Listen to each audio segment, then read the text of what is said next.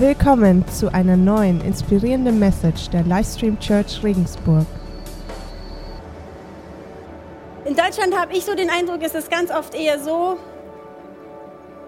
viele von uns bezweifeln viel eher ihren Glauben und glauben an ihre Zweifel. Also wir bezweifeln unseren Glauben, aber wir schenken unseren Zweifeln einen Riesenglauben. Und da ist irgendwas aus dem Gleichgewicht geraten. Wie geht's dir? Zweifelst du noch oder staunst du schon? Erlebst du schon Sachen mit Gott, die einfach deinen Verstand übersteigen, aber die so einfach grandios sind und die das Christenleben zu einem echten Abenteuer machen? Also ich habe auf jeden Fall Sehnsucht nach mehr. Wie schaut das mit euch aus? Seid ihr dabei? Ja. Gut. Also ihr dürft gerne mal ein bisschen Feedback geben, dann fühlt man sich hier oben übrigens nicht so allein. Okay, ich glaube, wenn wir uns Gottes Wort anschauen, ist eine ganz wichtige Sache, was haben wir für ein Gottesbild? Haben wir das Gottesbild eher, dass Gott so ein strafender, strenger Richter ist, der nur auf unsere Fehler guckt und der uns dann mit Strafe erziehen möchte? Oder haben wir das Gottesbild, dass Gott ein unendlich gnädiger, liebender Vater ist, der nichts mehr möchte, als uns Freude zu machen, der keine Gelegenheit auslässt, uns Freude ins Gesicht zu zaubern, der einfach Spaß dran hat, wenn wir erleben, wie gut er zu uns ist. Weil ich glaube, das Hauptziel dieser Erdenzeit hier ist von Gott. Er möchte, dass jeder auf dieser Welt versteht und erkennt, wie sehr er von ihm, von Gott geliebt ist. Das ist das Endziel Gottes. Jeder soll wissen auf dieser Erde, dass er von Gott geliebt ist. Und ich glaube, da ist noch ein weiter Weg hin. Und um euch jetzt zu beweisen, dass der Gott der Bibel dieser liebende, gnädige Gott ist, habe ich euch zwei Bilder mitgebracht. Es sind zwei Bilder mit Felsen. Heute geht es um Felsen. Also wir machen so einen kleinen geologischen Exkurs. Ähm, und beide dieser Bilder zeigen, wie sehr Gott uns liebt. Das erste Bild von Felsen, das steht in 2. Mose 17. Dort wird das Wort Fels im Hebräischen mit Zur übersetzt. Und Zur heißt so viel wie riesiger Felsbrocken. Aber lasst uns mal gemeinsam diese Bibelstelle lesen. Wer eine Bibel dabei hat, heute lohnt es sich echt, die rauszuholen. Wir haben nämlich einige Bibelstellen. Also wer eine Bibel dabei hat, ruhig rausholen oder einfach hier am Screen mitlesen. Setting ist folgendes. Gott ist mit seinem Volk in der Wüste unterwegs. Die haben gerade Ägypten verlassen, wo sie Sklaven war, haben gerade das Schilfmeer trockenen Fußes durchquert, weil Gott die Wassermassen geteilt hat. Und dann sind sie da in der Wüste unterwegs und dann haben sie Hunger, dann gibt Gott ihnen Manna vom Himmel, es regnet also Brot vom Himmel und jetzt haben sie Durst. Und da setzt diese Geschichte ein. Als nun das Volk dort nach Wasser dürstete, da murrten sie gegen Mose und sprachen, warum hast du uns aus Ägypten herausgeführt um uns und unsere Kinder und unser Vieh vor Durst sterben zu lassen?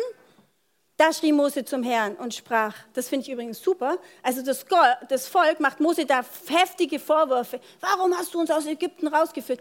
Mose erwidert nicht oder rechtfertigt sich nicht, sondern er geht sofort zu Gott. Was soll ich mit diesem Volk tun? Es fehlt nicht viel und sie werden mich noch steinigen. Und der Herr sprach zu Mose, tritt hin vor das Volk und nimm etliche Älteste von Israel mit dir und nimm den Stab in deine Hand, mit dem du den Nil geschlagen hast. Mit dem hat er den Nil geschlagen und dann hat sich alles in Blut verwandelt. Das ist in dieser Geschichte ein interessantes Detail. Und geh hin. Siehe, ich will dort vor dir auf dem Felsen am Horeb stehen und du sollst den Felsen schlagen und es wird Wasser herauslaufen, damit das Volk zu trinken hat. Und Mose tat dies vor den Augen der Ältesten Israels. Erstmal eine total interessante Geschichte, wie Gott sein Volk versorgt. Aber es ist auch noch ein total interessantes Bild dahinter, weil dieser große Felsbrocken, der steht für Jesus. Und Jesus wurde von uns ans Kreuz geschlagen, damit zu uns Segensströme fließen können. Also Jesus ist der Felsen und die Segensströme ist alles, was wir im Leben brauchen. Das ist nicht nur Wasser, das ist Nahrung, das ist Gesundheit, das sind gesunde Beziehungen. Wenn du jetzt sagst, naja, Bettina, das ist aber ein bisschen weit hergeholt, habe ich dir einen Beweis mitgebracht. In 1. Korinther steht folgendes, das schreibt der Paulus. Sie aßen alle die gleiche Nahrung, die Gott ihnen durch ein Wunder schenkte, und tranken aus dem ihnen von Gott geschenkten Felsen, der sie begleitete. Und dieser Felsen war, wir sagen es alle zusammen? Jesus. Okay, also Jesus steht für diesen geschlagenen Felsen. Und jeder, der diesen Jesus annimmt, dem stehen diese Segensströme zu. Und das ist eine gigantische Aussage, oder? Also wir bekommen von Gott das Allerbeste, nämlich seinen Sohn. Glaubt ihr, dass er uns dann noch irgendwas anderes zurückhalten wird? Dafür gibt es auch eine Bibelstelle von Paulus. Da steht nämlich, Gott hat nicht einmal seinen eigenen Sohn verschont, sondern hat ihn für uns alle gegeben. Und wenn Gott uns Christus gab, wird er uns mit ihm dann nicht auch alles andere schenken? Ich finde das eine krasse Aussage. Es ist nämlich Gottes Güte, nicht sein Gericht, was uns zur Umkehr bewegt.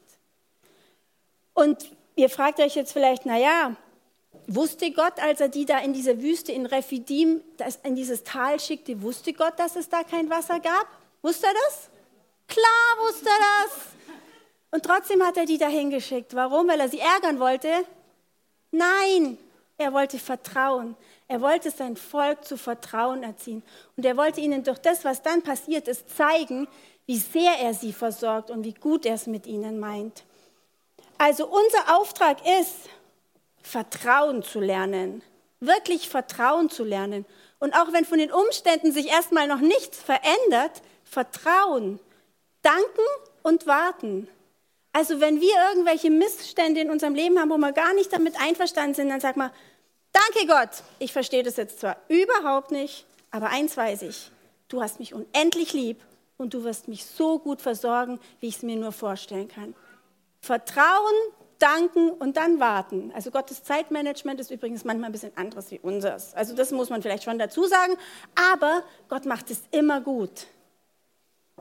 Es gibt noch eine andere Stelle in 2. Petrus 1, 3 bis 4.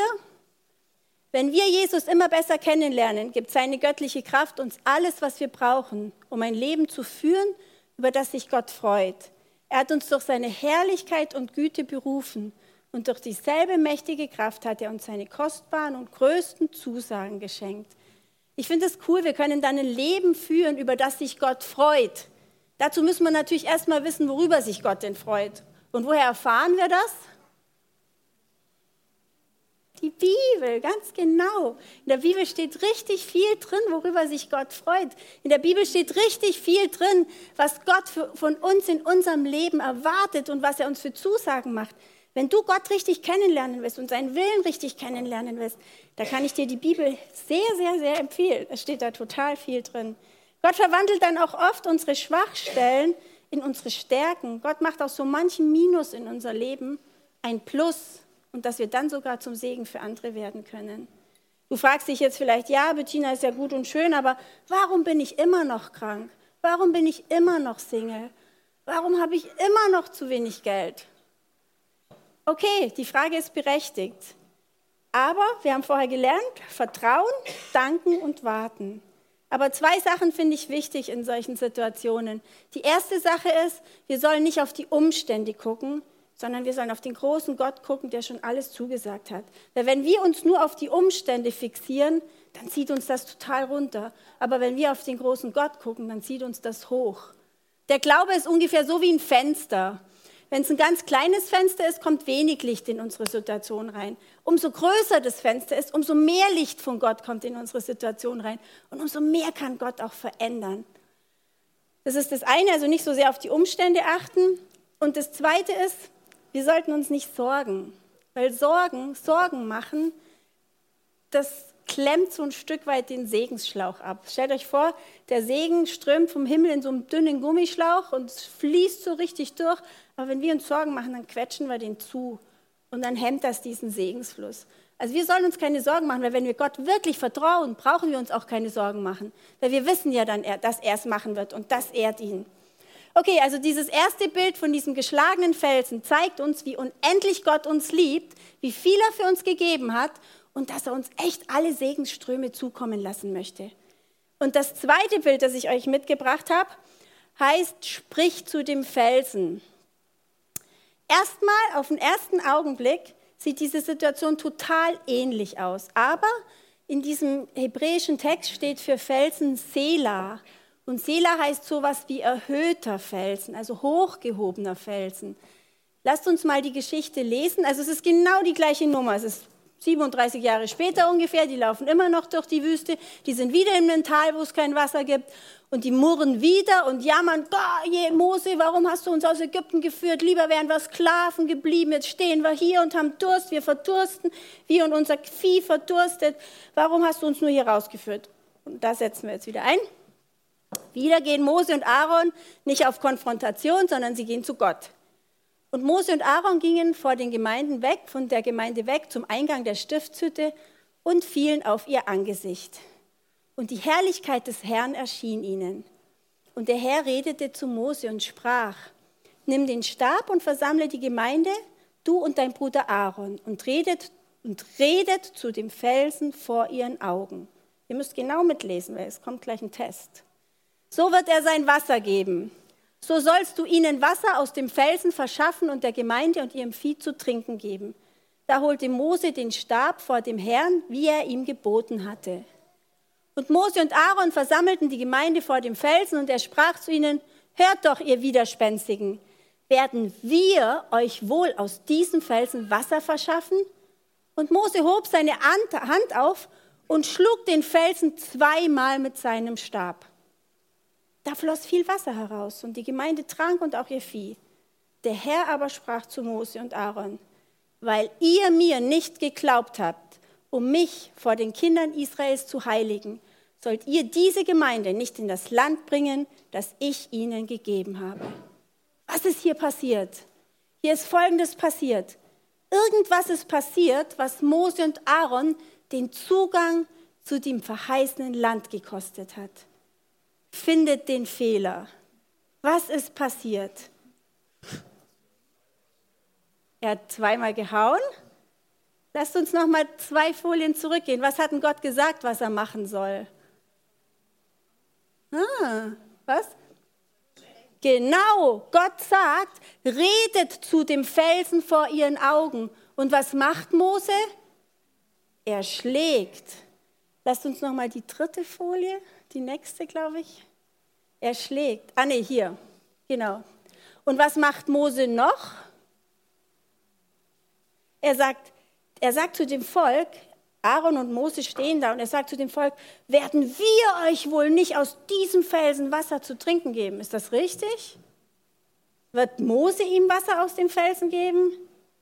Nein, er streicht da die Ehre für sich ein, anstatt Gott die Ehre zu geben. Weil Gott lässt ja das Wasser rausfließen. Aber das Krasse war, Mose hat den Felsen geschlagen, anstatt zu dem Felsen zu reden. Und dieser Felsen an dieser Stelle, dieser erhöhte Felsen, steht nämlich für den auferstandenen Jesus. Und den auferstandenen Jesus, den brauchen wir nicht mehr zu schlagen. Wenn wir an den auferstandenen Jesus glauben, dann bedeutet es, dass wir unseren Fokus nicht mehr auf unsere eigenen Sünden richten brauchen, sondern wir dürfen unsere Sünden auf ihn richten, auf das, was er für uns getan hat und vor allem auf das, was er uns alles zusagt. Und weil Mose darauf nicht gehorcht hat, sondern eigenwillig einfach das gemacht hat, was er vielleicht vom letzten Mal noch wusste, aber was Gott nicht gesagt hat, durfte er nicht ins verheißene Land. Also wenn wir den Auferstandenen in unser Leben lassen, dann verändert sich was. Wir müssen nicht mehr so sehr auf unsere Sünden achten, sondern auf Jesus. Heißt es, dass wir unsere Sünden nicht mehr bekennen müssen? Nein, natürlich nicht. Aber es sieht anders aus. Es sieht nämlich dann zum Beispiel so aus, dass du sagst, danke Gott, du hast mir schon ein für alle Mal durch deinen Opfertod vergeben. Ich habe hier jetzt wieder Mist gebaut und es tut mir echt total leid, aber ich weiß, dass mir bereits vergeben ist. Du bist mein Retter, du bist mein Fels, du bist mein Erlöser. So sieht es aus. Wir können uns dieser Erlösung bewusst sein und wir können so zu Jesus reden. Und ich glaube, umso mehr wir begeistert sind von diesem Erlösungswerk, das Jesus für uns getan hat, umso mehr wird die Sünde auch in unserem Leben abnehmen, nämlich aus Liebe zu ihm. Das hatte ich vorher schon mal gesagt. Es ist die Güte und nicht sein Gericht, was uns zur Umkehr hilft. Und das finde ich total wichtig.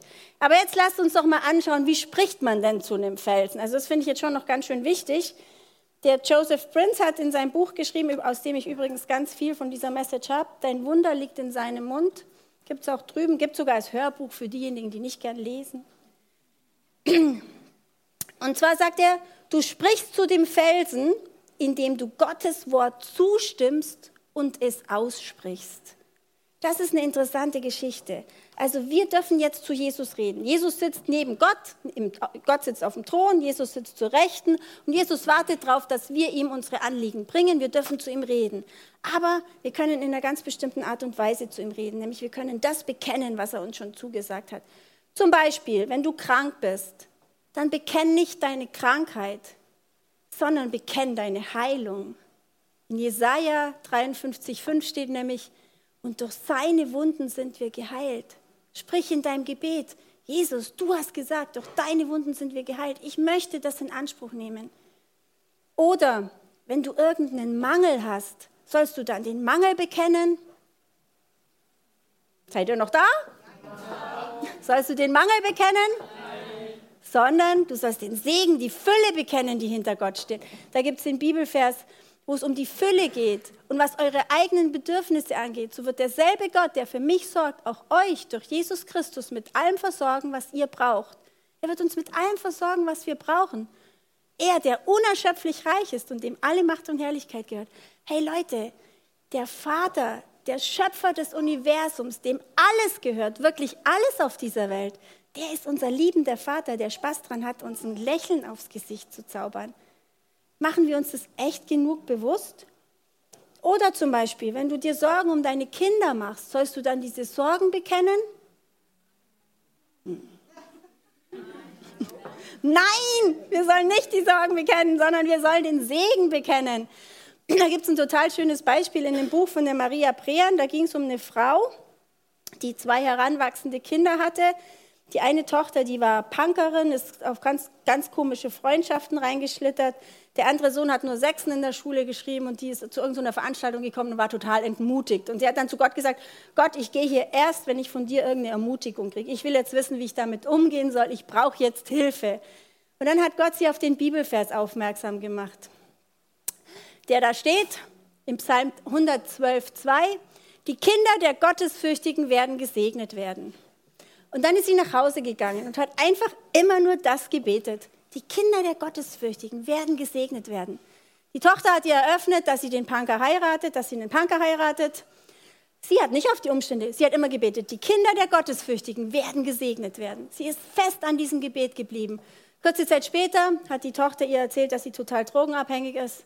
Die Kinder der Gerechten werden gesegnet werden. Sie hat einfach weiter gebetet und weitergebetet und hat einfach auf Gottes Verheißung vertraut. Und wisst ihr, was dann passiert ist? Nach nie wieder einem halben Jahr kommt die Tochter Tränen überströmt nach Hause und sagt zur Mutter, Mensch, ich habe das alles falsch gemacht. Ich will, dass Jesus wieder in mein Leben kommt. Ich möchte Jesus wieder nachfolgen. Ich möchte ein Leben mit ihm leben. Sie hat weitergebetet. Die Kinder der Gottesfürchtigen werden gesegnet werden. Der Sohn hat plötzlich bessere Noten geschrieben. Und nach wieder einem halben Jahr hat sich der Punker-Ehemann auch zu Gott bekehrt. Die Kinder der Gottesfürchtigen werden gesegnet werden. Das meine ich, wir sollen einfach Gottes Bekenntnis in unsere Situationen reinbeten. Ich habe euch, wenn ihr Lust habt, ein paar, ich habe nicht für alle, aber für ein paar, ich habe einfach lauter so Worte zusammengeschrieben, was man in bestimmten Situationen an Gottes Wort beten kann, über Heilung, über Weisheit, über materielle Bedürfnisse, über Trost. Ich glaube, aber noch viel besser ist es natürlich, ihr macht euch in der Bibel selber auf die Suche. Und ich finde es eh cool, wenn ihr euch in der Bibel so richtig auf die Suche macht und auch immer mal wieder überprüft, ob das, was wir hier oben erzählen, auch stimmt. Also wir möchten euch nicht irgendwas auftischen, wir möchten gemeinsam mit euch auf dem Weg sein. Und in der Bibel steht so viel Gutes. Und umso mehr wir uns in der Bibel auskennen, umso mehr werden unsere Wünsche sich auch mit Gottes Wünschen in einem Gleichklang bringen. Und wenn wir das wünschen, was sich Gott auch wünscht, ist die Wahrscheinlichkeit viel größer, dass sich die Wünsche auch erfüllen. Weil wenn wir uns was wünschen, wozu Gott gar keine Lust hat und wo Gott auch gar nicht gut findet, kann er uns natürlich auch nicht helfen. Ich meine, das kennt ihr vielleicht, das, diese Gebete, ich, mich, meiner, mir, Gott segne doch uns vier. Also das ist nicht so Gottes Art. Gott möchte uns segnen, aber dass wir ein Segen für andere werden. Und wenn wir wissen, was wir beten können, dann werden sich unsere Gebete auch viel mehr mit den, Beten, mit den Gebeten von Gott in Gleichklang bringen und sie werden erfüllt werden. Wir haben zum Beispiel dieses Frühjahr erlebt, wie liebend unser Vater ist. und wie gerne er uns ein Lächeln ins Gesicht zaubert. Und zwar, wir hatten ja vorher gehört von diesem Projekt von HELP, von dem alleinerziehenden Projekt. Und wir machen jedes Jahr ein Muttertagsfest und da kommen immer so 80 Leute ungefähr und da wird gegrillt. Wir waren dieses Jahr waren wir im Stadtpark und es war total schön. Aber die Situation, die dahinter stand, war folgende. Äh, unser Help-Leitungsteam ist im Februar, glaube ich, von acht Personen auf vier geschrumpft. Was erstmal ein bisschen schade war, aber wir wussten, Gott versorgt das. Und dann war es aber so, dass bei dem Muttertagsfest nur zwei von diesen vier Leitern Zeit hatten. Und wir haben gemerkt, oh, so ein großes Fest mit so vielen Sachen von zwei Leuten, das wird ein bisschen eng.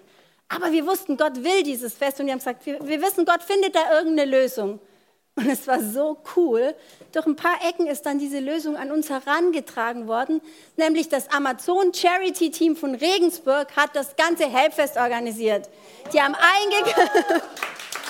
Die haben eingekauft, die haben gegrillt, die haben Kinder bespaßt, die haben abgebaut, die haben aufgebaut, die haben alles gemacht. Und Gott ist so gut. Wir haben gedacht, boah, ist das gigantisch, das ist einfach so klasse. Aber Vorsicht, so wie sich Gott zu unseren guten Sachen stellt, so stellt er sich auch zu unseren schlechten Aussagen. Wir müssen schon aufpassen, was wir mit Gottes Wort sagen. Wenn wir nämlich zum Beispiel sagen, Gott hat mir diese Krankheit geschenkt, dann ist das eine Lüge. Und zu einer Lüge kann sich der Heilige Geist nicht stellen. Dann steht der Heilige Geist da, muss die Arme verschränken und muss zuschauen, wie wir in unser Verderben laufen. Weil es steht in Sprüche 1821 folgendes. Wer gern redet, muss die Folgen tragen, denn die Zunge kann töten oder Leben spenden. Also in unseren Worten liegt eine unfassbare Macht. Und wir können die natürlich zum Guten nützen. Da gibt es eine interessante Geschichte. Also wir können echt lernen, Worte ganz positiv im Sinne Gottes auszusprechen. Da gibt es eine witzige Geschichte, da war eine Frau, die hat immer alles positiv gesagt. Und das ging irgendwann allen schon so ein bisschen auf den Wecker. Und dann waren da ein paar junge Leute, die wollten die reinlegen. Dann sind sie zu der Frau gegangen und sagen, sag mal, was hältst du eigentlich vom Teufel?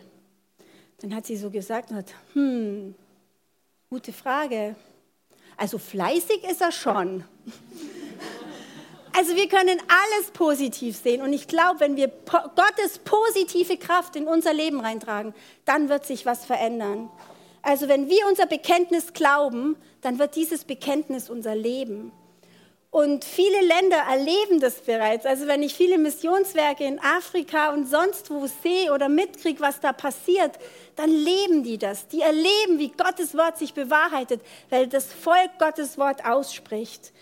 Und genauso läuft übrigens Errettung. Errettung läuft, wenn ein Mensch errettet wird, läuft das ganz genauso ab. Derjenige bekennt sich zu Jesus, weil das eine Wahrheit ist, stellt sich der Heilige Geist dazu und dann ist er gerettet. Wir können die Bibelstelle mal anschauen. Wenn du mit deinem Mund bekennst, dass Jesus der Herr ist und wenn du mit deinem Herzen glaubst, dass Gott ihn von den Toten auferweckt hat, wirst du gerettet werden. Gott stellt sich zu diesem Wort. So einfach geht es. Jesus hat schon alles für uns getan. Leute, lasst uns mit Gottes Worten zu dem Felsen sprechen. Da steckt so viel Kraft drin.